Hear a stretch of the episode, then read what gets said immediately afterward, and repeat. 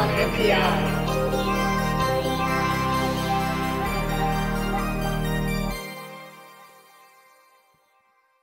Hi, brought to you by DigiKey. This week at Silicon Labs. Lady Ada, what is the new product introduction this week? I'm glad you asked. Yes, this week is from Silicon Labs, which I call SiLabs, even though I know that's not technically their name, but I'll try to remember to say Silicon Labs. Um, so this week's uh, NPI is on. Oh, maybe us or Oh, yeah, we're going to go okay, with okay, okay. Uh, for the um, Silicon Labs EFR 32 MG24 dev board, but also the chips. Uh, this is an adorable little dev kit that's under 40 bucks and is a great way to get started with their chipset. It has a debug interface as well as you can see uh, STEMMA slash Qwiic sensors, a mikroBUS compatible GPIO port that's also, you know, 0.1 inch spacing for easy uh, connectivity. Um, some buttons and of course the EFR 32 MG24 chip which can be used to do, uh, which is a Cortex M33 that also has a radio in it that can do stuff like Zigbee and also uh, use with Matter. Um, this is a series of chips that's used in that dev kit. So we're going to kind of talk about both uh, because if you get the dev kit, it's probably because you want to um, integrate this chip into your design.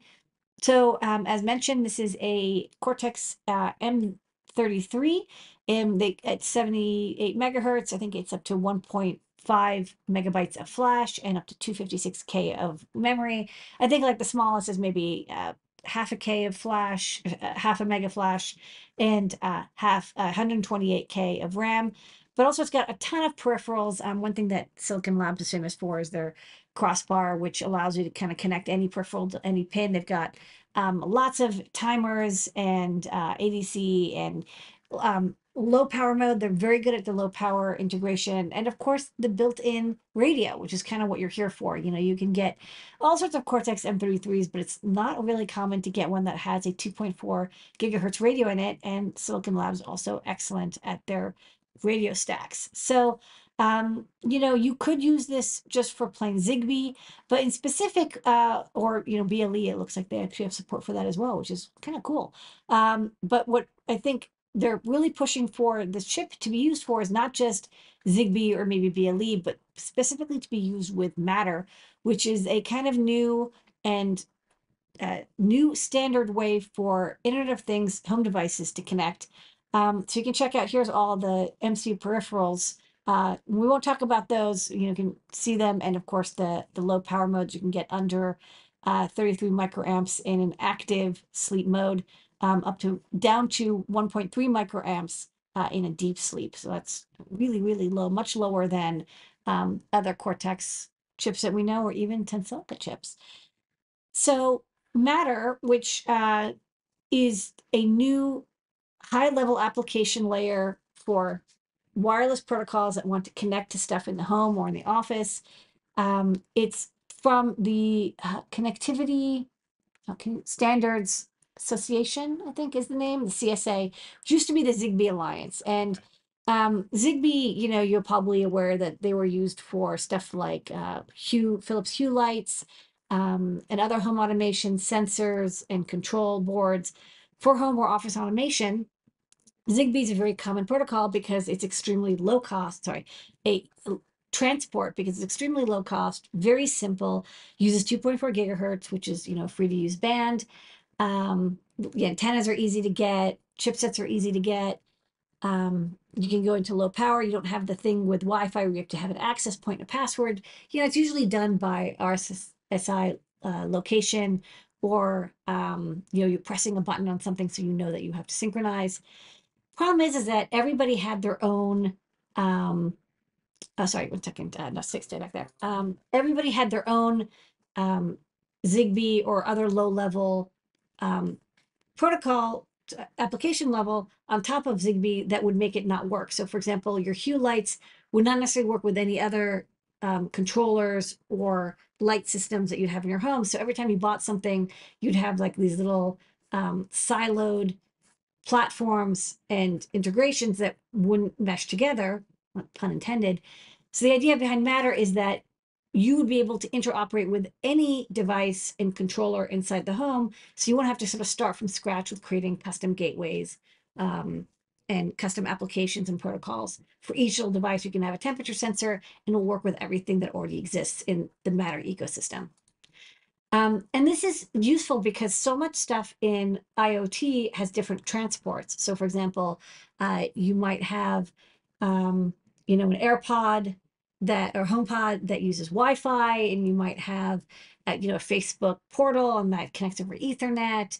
You might have stuff that connects over Bluetooth or cellular or Zigbee or Z-Wave, um, or even LoRa or 4.433 uh, megahertz bands all these transports usually not only are they of course you can't have uh, bluetooth connect directly to cellular without having a gateway but also the application layers above them would be customized so if you look at um, what was often called the the seven layer osi model the transport layer four and below, you know, that's what is Ethernet, Wi-Fi, Zigbee, whatever. But then everything above that, layers five, six, and seven, would also be custom. And that's what Matter is trying to replace. So don't think of Matter as something that is inexorably tied to Zigbee. If you're creating something with this uh, SiLabs chipset that uses 2.4 gigahertz, the goal is that it would be able to interoperate with devices that are using Z-Wave or Bluetooth or cellular or Wi-Fi because they would share that upper three layers.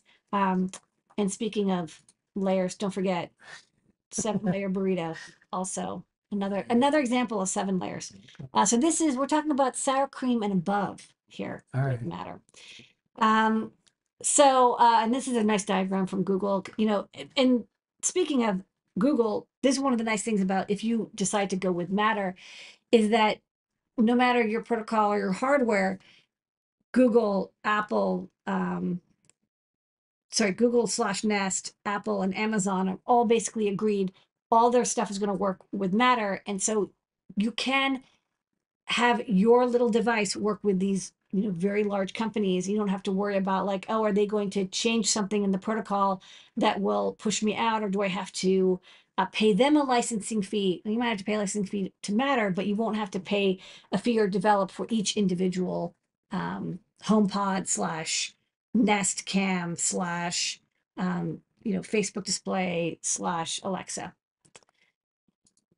Um, so interoperability is what you're going to get. Of course, it adds um, your layers of I would say complexity, but of um, abstraction. So you do need to have a fairly good chip because there's security layers on top of this um, and the application layers, and you have to have it, of course, fit well within um, the Matter framework. You can't just kind of make up your own thing. You really want to use their own SDK. I think that's probably why the MG25 comes with so much RAM and so much flash. But it's also really nice because you have a, lot of room to add uh, encryption, security, and um, layers of checking and interpretation so that you know you're not going to have um, very basic errors with buffer management. That stuff's taken care of for you.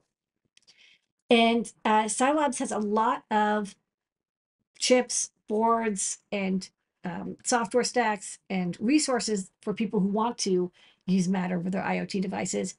Honestly, if you know you're starting now, you're probably in a company and you have to create um, a home device and you know now you can't just have it be battery operated with a couple LEDs. It has to connect to the internet. It has to connect to the rest of the devices in somebody's home. Um, it has to be controllable from somebody's phone. Instead of having you know a custom Bluetooth app for your Bluetooth device, if you make it use Bluetooth but have Matter as a uh, application level compatibility, you don't have to worry about having it work with HomePods, Alexas, Nest, whatever, you know, iPhones, Androids. It'll just magically work. Sort of like if you want to have a website, that website you can write the website design on a Mac, but you can view it on Windows or an Android or an iPhone. Um, it is a standard. So part of that is that, um, and it seems to be based on uh, IP from TCP/IP.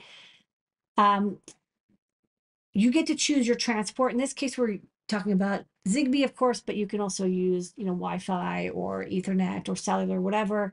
Um, so, you know, if you need to step up from the throughput rates, but also the power rating of Zigbee, don't worry, you can always um, change the underlying transport and keep that upper layer of Matter compatibility. Part of that is, though, you will have to be certified. So you can't just throw something into the Matter ecosystem and put the Matter logo on it and say, okay, you know, I'm good to go. You have to play nicely with everything else because there's going to be a lot of devices all talking to each other um, on whatever transport and whatever gateway. And you want to make sure that you behave nicely. You don't overwhelm devices. You don't bash on their, um, um, you know, like you don't DDoS the um, host controllers and you don't interfere with the, the addressing that you would have for other devices on the same transport.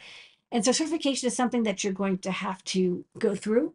Um, that's not surprising though. You know, if you do Bluetooth or Zigbee, you have to get that certified anyways. So, you know, this is certification you're probably going to go with.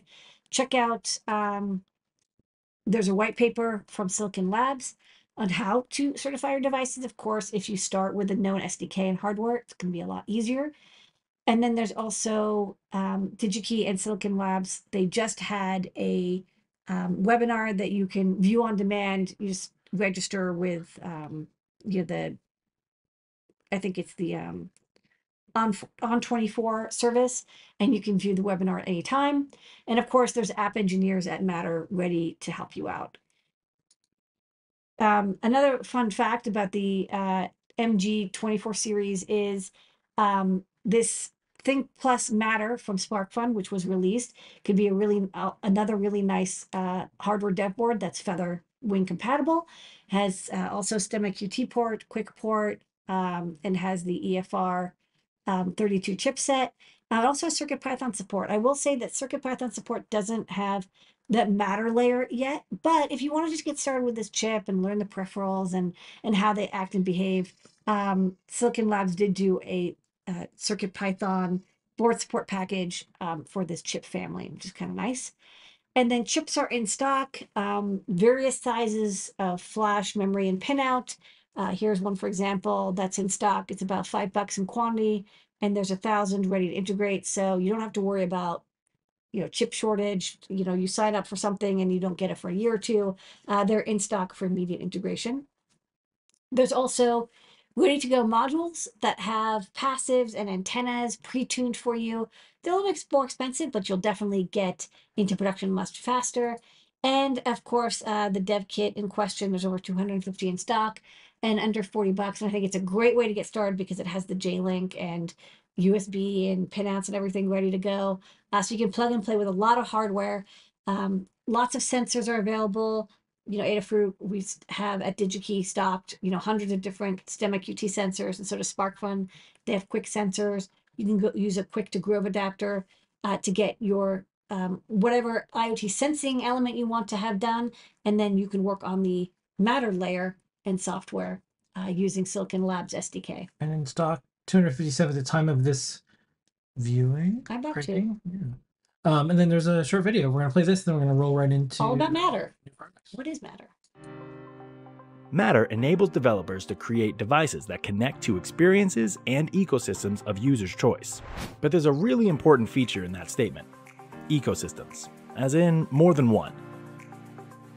With multi-admin, a foundational feature in Matter, users can connect Matter devices to multiple apps and ecosystems locally, securely, and even simultaneously. Right now, choosing the right IoT device can be challenging. Users need to take extra effort to determine if a device they want will work with their ecosystem.